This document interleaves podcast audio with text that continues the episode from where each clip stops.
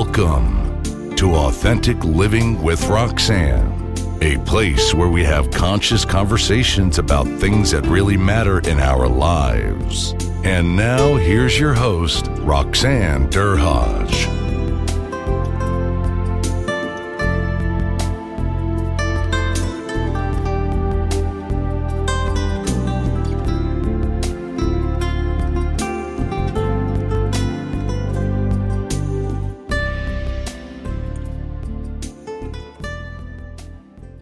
Everyone, it's uh, Roxanne Derhodge. Thanks for tuning in again. Today I have a colleague, Dr. Rick Csiernik, uh, here with us, um, who has taken his time away from all his busy teaching and marking and end of uh, term things. Uh, so, Dr. Csiernik, thanks so much for being here with us. My, my pleasure. So I'm going to tell you a little bit about him because um, I've known um, of you. I'm going back. Well, I'm talking about. I'm going to. I'm going to age myself, but about 30 years ago, oh. when I started the in the field, we were involved in uh, EAP councils way back when. I don't know if you remember that. Yes, I was involved well, in the Toronto EAP Council. I think you were involved with the Hamilton EAP Correct. Council at that time. Good memory and uh, so that's when I started to kick around in the field. And ever since, obviously, um, have gone on to do a lot of different things, working with a bigger provider, Morneau Shepell, and you've uh, uh, gone on and continue to do really great work at the university. So I'm going to tell you a little bit about uh, Dr. Csiernik. He has a um, master's and PhD. Uh, he's a registered social worker. Um, he's a professor at the School of Social Work at King's University College. Has written and edited 15 books. Wow, that's amazing, including Just Say no, A Counselor's Guide to Psychoactive Drugs, Homelessness, Housing, and Mental Health, uh, practicing uh, social work research, case studies for learning the drug paradox and res- responding to the oppression of addiction. And I'd like to talk a bit about that.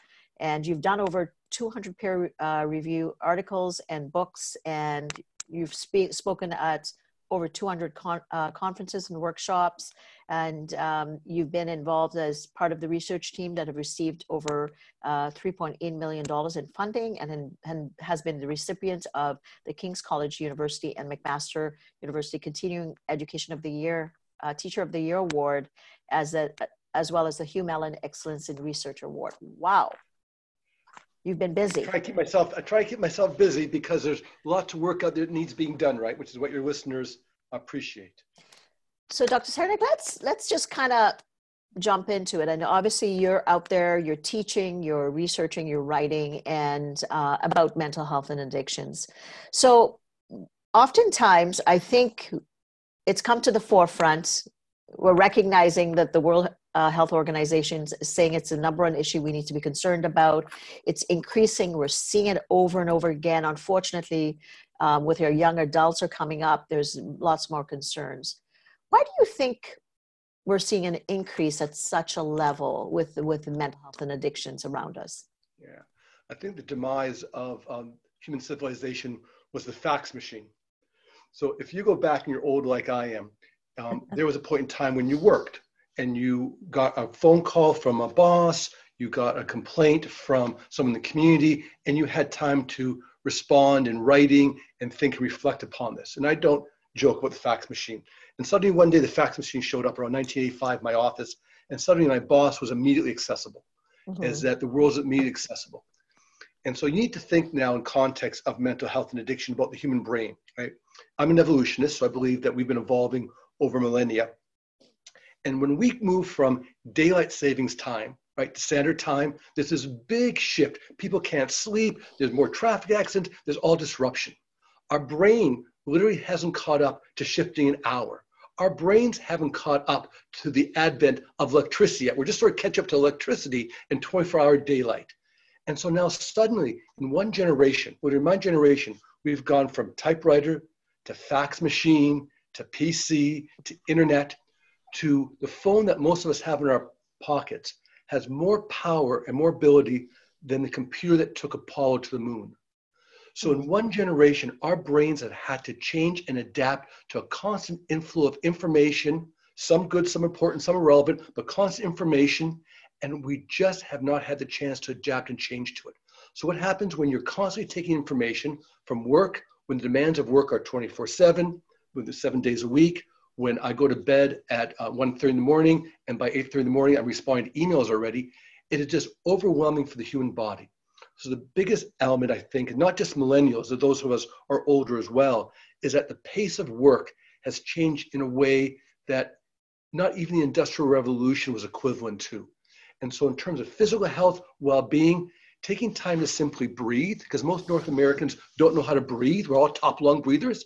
Mm-hmm. And so, I mean, in a very quick element is that the pace of work has changed so dramatically in such a short period of time that we've not been able to physically and psychologically adapt to it, nor will we in the interim, because again, evolution is slow, but technology is fast. Hmm. So, and, and it's getting more rapid as we go, right? Like, I mean, everything is instant in this day and age. Like, you know, when, when you're sending someone an email and, you know, within you're, you're off to, to say, do something or see another client or, you know, and you're out and then an hour later you have that person asking you where the response is. Like even our ability to, to wait you know has increased it's it's it's lessened like text immediate even email now is getting to the point where people get really impatient yeah, so an hour, right? An hour is the end of the world if someone doesn't respond to an hour. As I mm-hmm. said, back in 1984, if I could respond in three days, I was a good employee. Right. You're right. If I don't get back in 30 minutes, what am I doing with my time? And so the expectation of this immediacy is a big deal. Uh, so in my counseling classes, I'm working with social work students in terms of helping people with addiction, mental health issues. The biggest um, point I now make is simply to be present with people, is mm-hmm. just to sit and listen and to give them some space because that's what we sort of lost. I mean, look what we're doing right now. We're doing a podcast, right? Like two years ago, what were podcasts, right? And now suddenly they are the way to convey information and they're very convenient. And that's a difficulty because email and texting and podcasts, technology makes life much easier and simpler when it's functional. Mm-hmm, mm-hmm. But what happens when your technology goes down? I mean, we just look at the ransomware issues that hit uh, Life Labs, right? It changes their whole business structure. So the mm-hmm. other pressure, of course, is to keep up with technology, continue to invest in technology, which then makes it a, a huge cost outlay for organizations and a con- constant new source of information. So in terms of me knowing about social work and addictions and workplace wellness, I now have to know about technology so I can do the other parts of my job. So there's a lot more expectation, I think, on us as well to be well versed in different areas, Roxanne, than it was again when I began my career in the field. So, you know, let's go back to what you're talking about the evolution. Our brain the technology is so quick that our brain is trying to catch up right? And like you're saying we're not disconnecting. If you think of a lot of people now we have these you know the the thing about uh, you know the blue ray for looking protection against screens and lots of things that i'm thinking you know when i was growing up like i grew up in trinidad and tobago my mother would kick us outside and say okay guys come back in when it's time for a snack or you know whatever. So we were constantly surrounded by green and we were playing and we were you know having conflict and figuring out how to make it better all that stuff now is gone right? It's, it's literally gone. It's fascinating because one of the difficulties we're finding is some and if i mean i'm talking about some not all younger students young individuals who will be joining the workforce the next few years is because of this disconnection from sort of each other and from nature and society is that they're having a hard time communicating they're having a hard time being face to face. So what that means is that when you're an employer and you've got a new employee, you're trying to correct them or give them new directions, they're not used to getting a lot of direct face to face feedback. And so that's a mm-hmm. new thing as well. I mean, the notion of telephone etiquette, which is f- funny for you and I, but I mean, teaching telephone etiquette when you're used to texting and emailing is a skill set. My, my young son, was not that young anymore, 25 year old, finally moved on his own, finally off to school, got his own apartment, and had to give his landlord checks.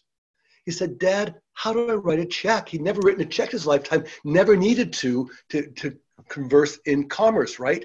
And so, again, what people of our generation, who tend to be in more leadership positions, don't acknowledge is that this younger generation has these wonderful skills. There's also deficits, which consider deficits, because they've never had to engage in these behaviors. Mm-hmm. The extension of that is, as you say, there's less of this growing up outside where you'll learn how to deal with your conflicts or you learn to develop your sense of assertiveness.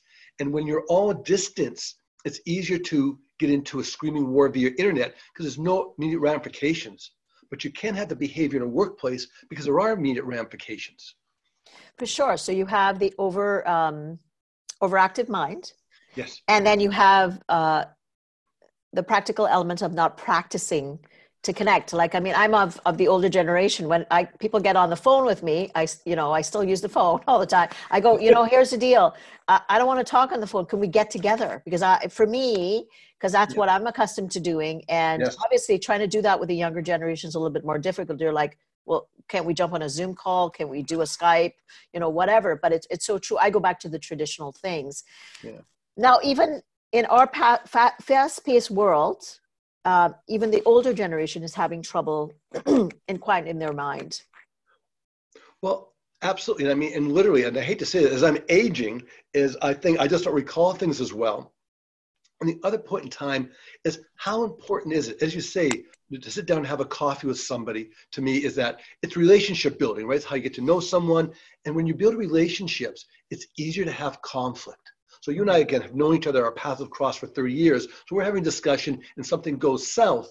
It's not that we don't have a history together. We don't know each other's mm. background and professionalism. So it's e- easier, and conflict's never easy, but it's easier for us to either move beyond it or not get hung up on it, right? And so if you don't have a lot of time getting to know individuals, building relationships, uh, understanding people's foibles and eccentricities. In my case, I get old. I'm no longer strange. I'm now eccentric.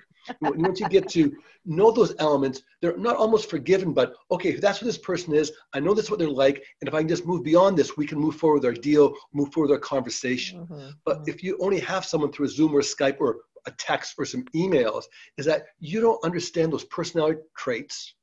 And it's also easier to lose yourself and not be as reflective about your strength and where you have more trigger points in terms of what upsets you or what just turns you up, your mind off. So, um, absolutely, I think there's that. Then there's that. There is a generation gap now between people who are technological immigrants like we are. We're new to technology, and people like my children who've grown up with flip phones, smartphones, and now you know Instagram, Zoom, all these elements. It's part of their inherent almost DNA. Whereas for us, we have to think about it. Mm-hmm. So we are we are of two different cultures.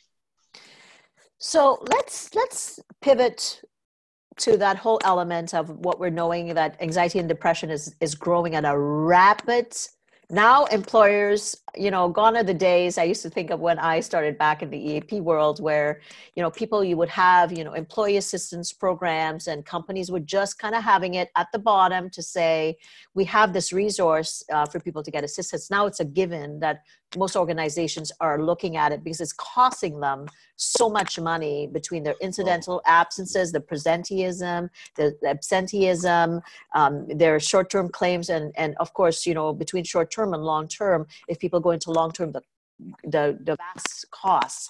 So yes. people always think about um, the element of when they hear the issue of um, addiction or mental health they always think really really sick like you know but they don't think of the entire spectrum. So i want you to talk about that continuum from mental well-being all yeah. the way up to the continuum of mental health and addictions.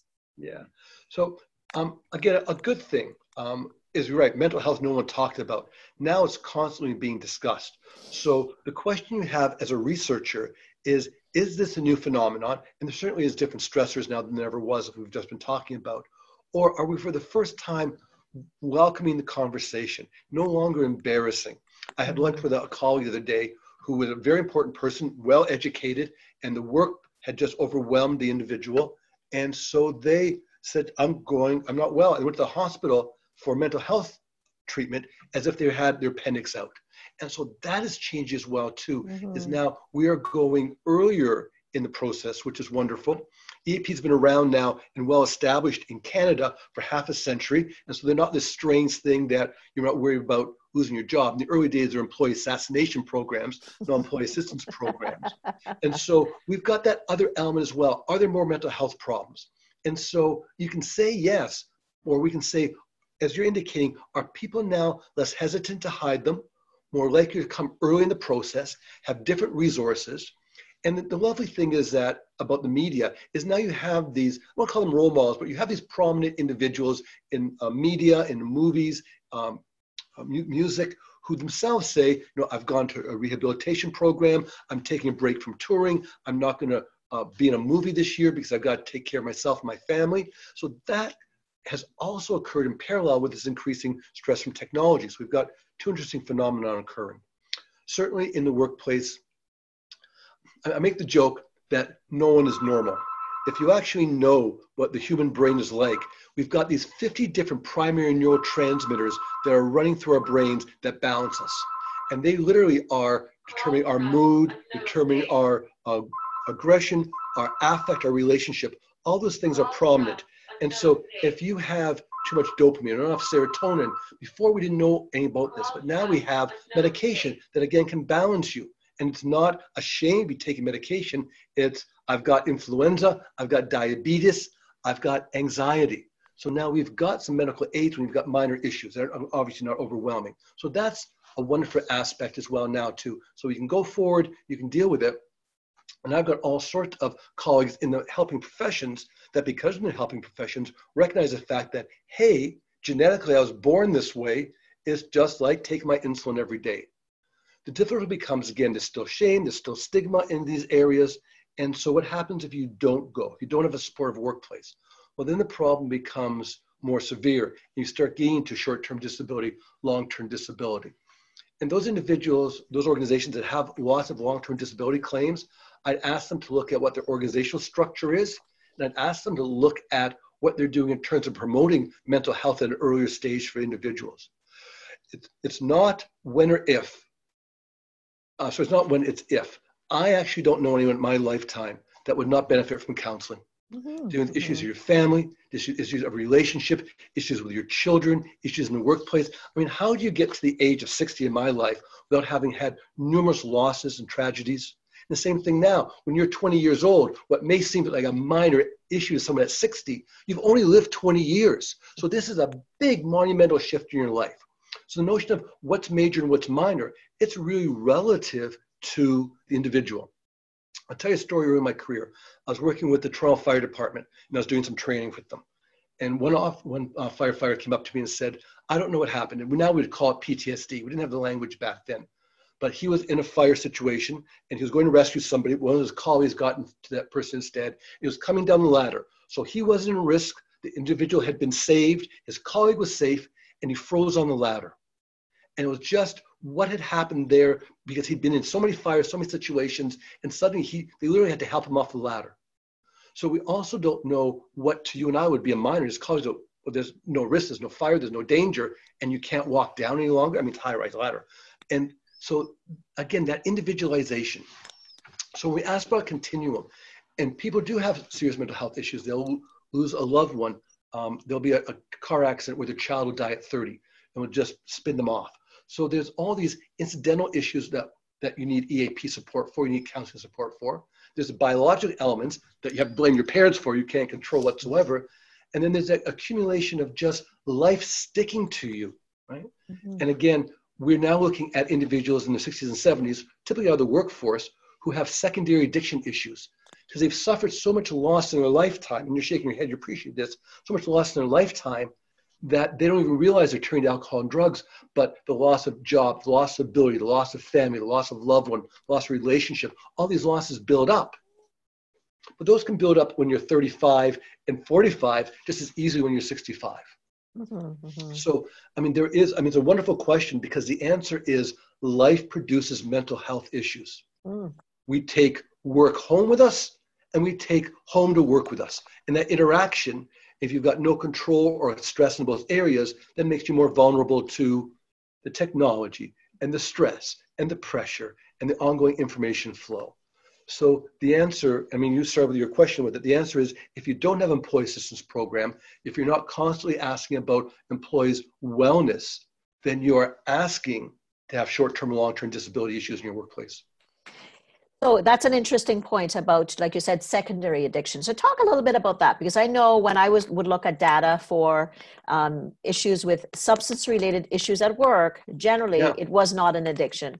It was generally people would be misusing, to your point, to, to be able to cope with life's issues, and then we would get them to kind of address the the situational um, stressors, and then they would go, they were able to go back to a certain level where it didn't impact different uh, relationships in their life. So definitely the addictions piece, obviously, that's the part that scares everyone. Yeah. right because i think it's kind of like you know they, we think of it the, the addiction as something so separate and so horrific but really anybody to your point could get to the point where they're misusing substance because they're not having the proper strategies or, or coping mechanisms to be able to deal with the stickiness of life eh, that, that you described yeah and that's exactly it and so there certainly are people who are more biologically um, at risk They've got family histories of substance abuse. Again, there's some brain chemistry that's not quite balanced. And so if I'm having three alcoholic beverages and they're having three alcoholic beverages, I'll get start feeling a little bit tipsy, but they would then just sort of escalate. So yeah, we want to acknowledge the fact that some people, it's biology.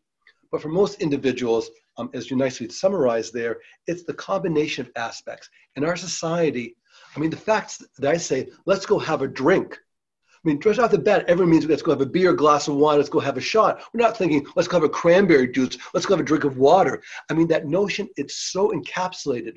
Um, the slogan I'm using now, so the motto I'm now using in my class is, are you the fish that sees the water you swim in?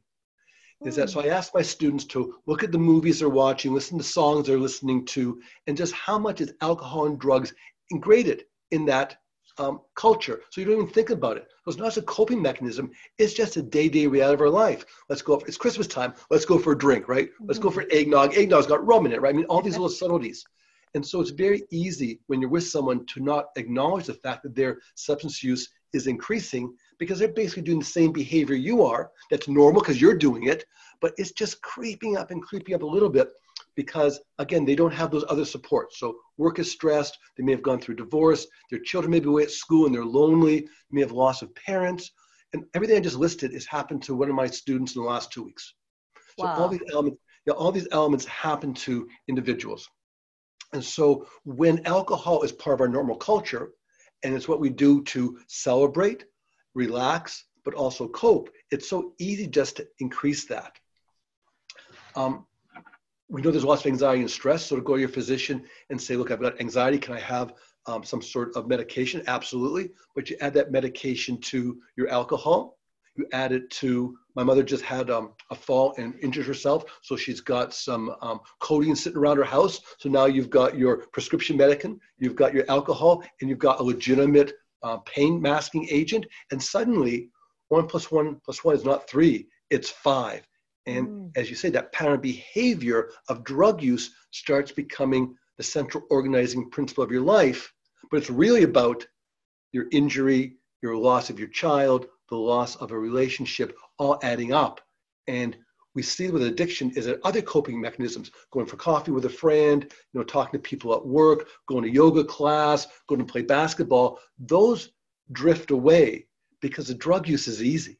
I mean, going to mm-hmm. yoga, I mean, get up, put your sweat. I go to seniors now. Get sweatpants on, go go hang out, lie around for a while. This is wonderful. Get back in the cold. Oh, it's minus 10 degrees out. I don't want to go to the cold. I'll have a bourbon instead. So mm-hmm. because alcohol and other drugs are so, so easy as a coping mechanism, we can gravitate to them because no one says a second thought about it. Like I said, you and I went after a podcast, we weren't virtual, we went for a drink. No one think twice about it. Right, absolutely. Yeah, but I go for a drink at lunch with you, then go for one after work, then I go for one after dinner. Suddenly, it's not just a drink any longer. So, and it becomes a, a creeping effect, and before you know it, the person realizes that they're at they're they're not able to control it anymore, and they're going home maybe after you've had the the one drink with them at dinner, and they're having a couple more, and then they're staying up later, and then it's a vicious cycle.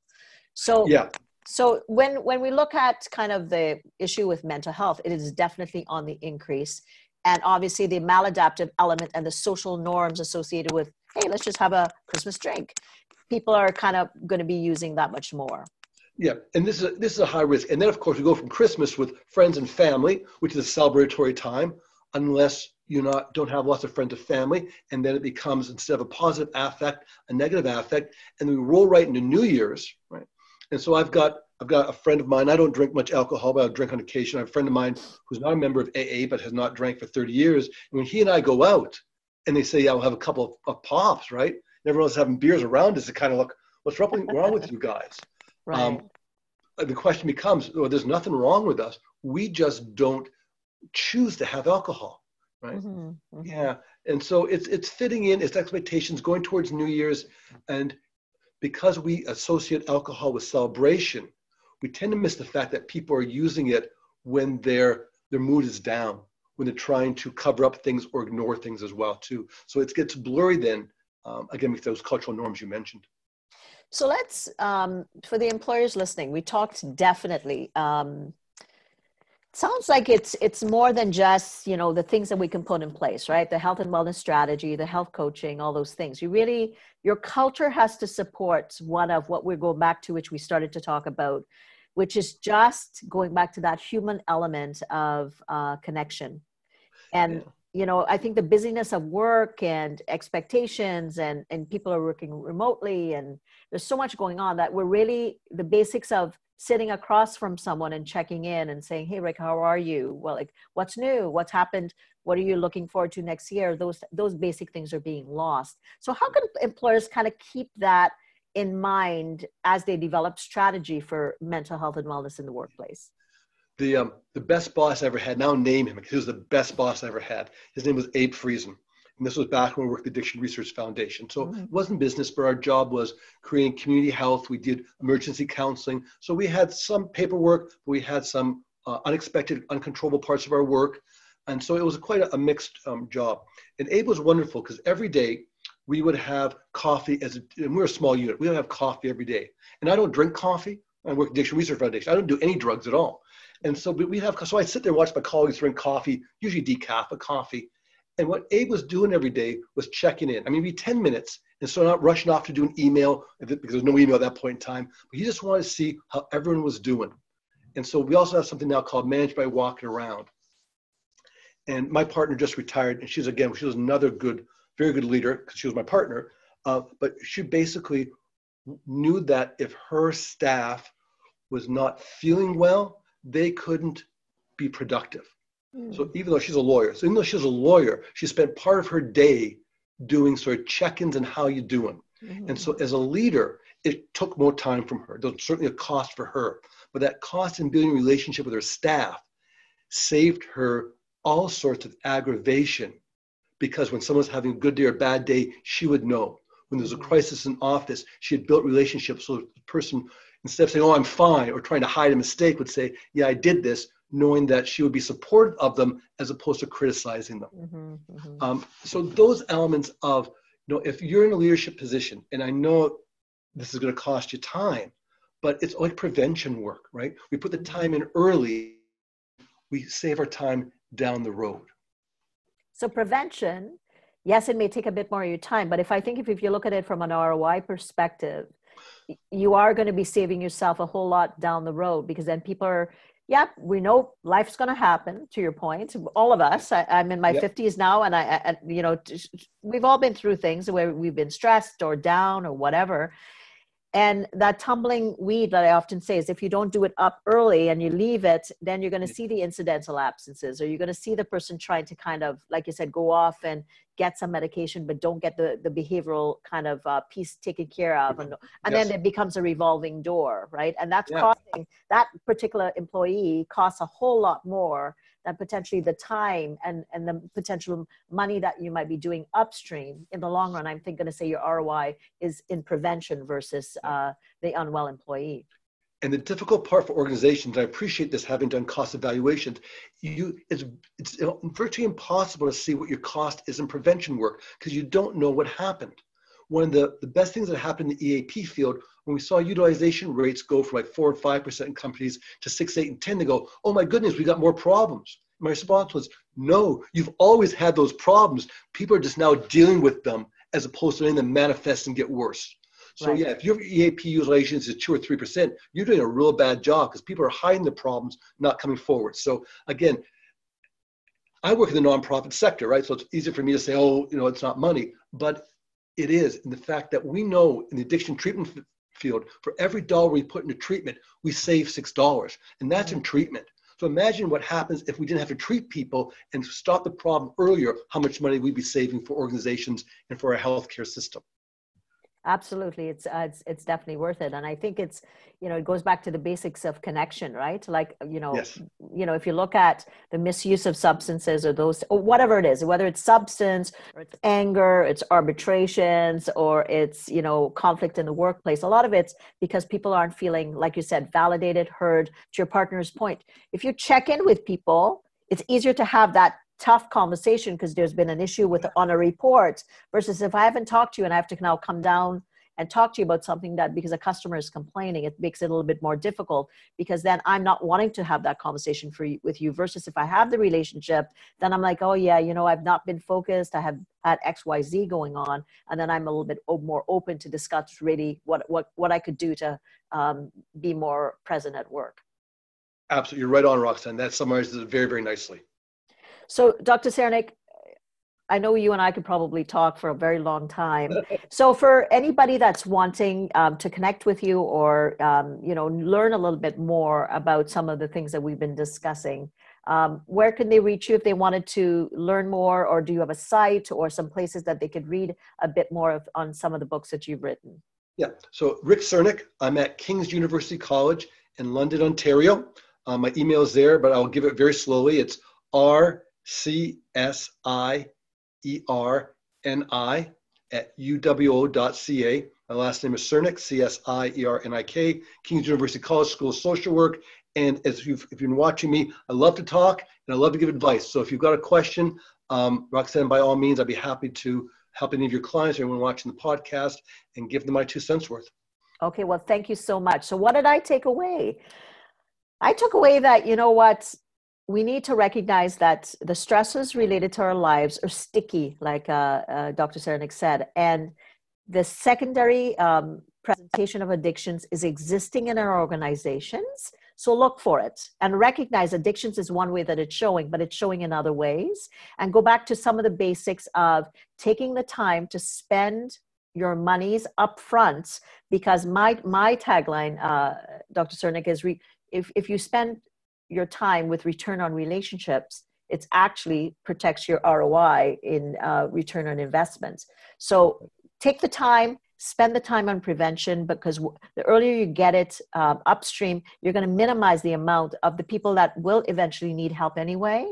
And hopefully, you make your place a, a place, of, you become an employer of choice, and people want to come, they want to stay, and they want to be connected. So, thanks again, and uh, we'll chat with you soon.